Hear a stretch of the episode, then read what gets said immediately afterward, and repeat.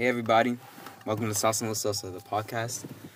In the back seat, I'm your host and guest speaker for the day, Elder Carmona Sosa. So, now normally I will talk about pop culture, sports, and all that other good stuff, but recently I've been reading on Twitter about massacres of the black community throughout U.S. history, and I want to share one with you guys.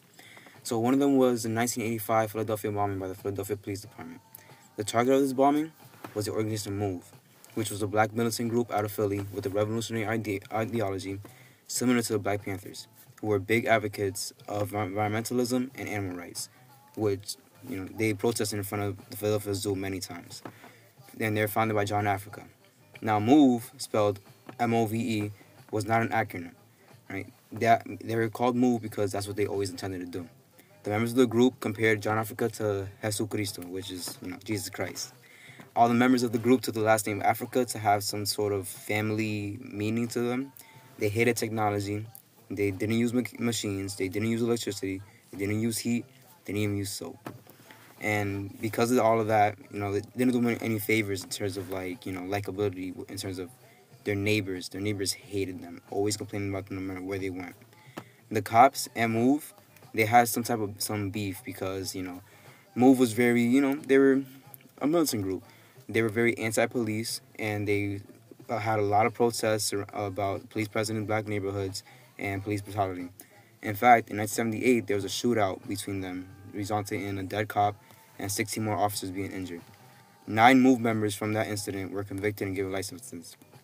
So, about the bombing, Commissioner Gregory J. Sambor and Mayor Wilson Goode, who in fact was the first black mayor of Philly, classified MOVE as a terrorist organization and wanted to put him down and away for good.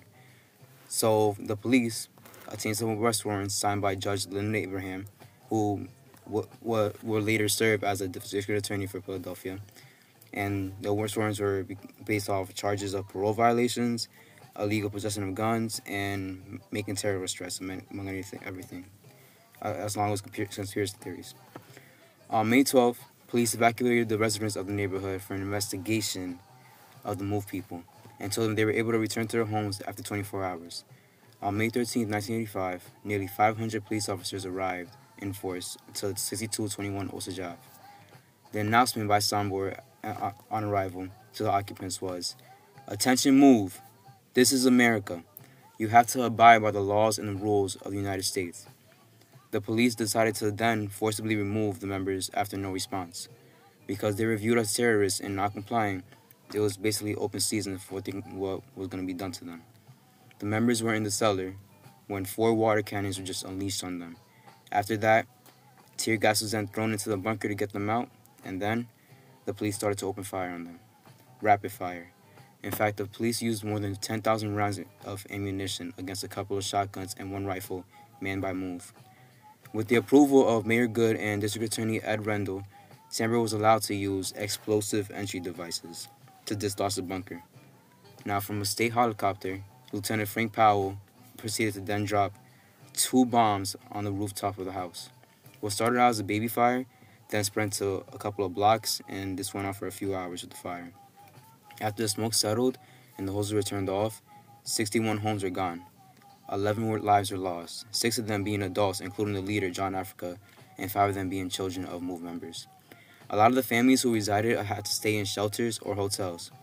This is America indeed. Today, the houses are largely vacant, only two people survived the bombing, although they are badly burned. Birdie Africa, who was a teenager, and Ramona Africa, who was arrested off of previous arrest warrants for conspiracy and riots. Mayor Goode testified that he ordered the fire out. Sambor said that he heard the fire, but the fire commissioner said that he received no order.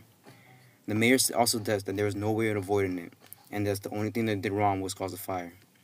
10,000 rounds of ammunition on children was deemed unavoidable.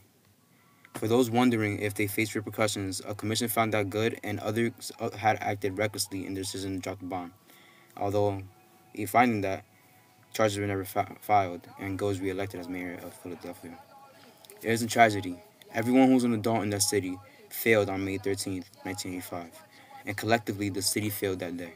If any listeners would like to find out more information on the events leading up and to and surrounding this horrific day in America, I recommend the documentary Let It Burn that came out in 2013. It'll really change your life.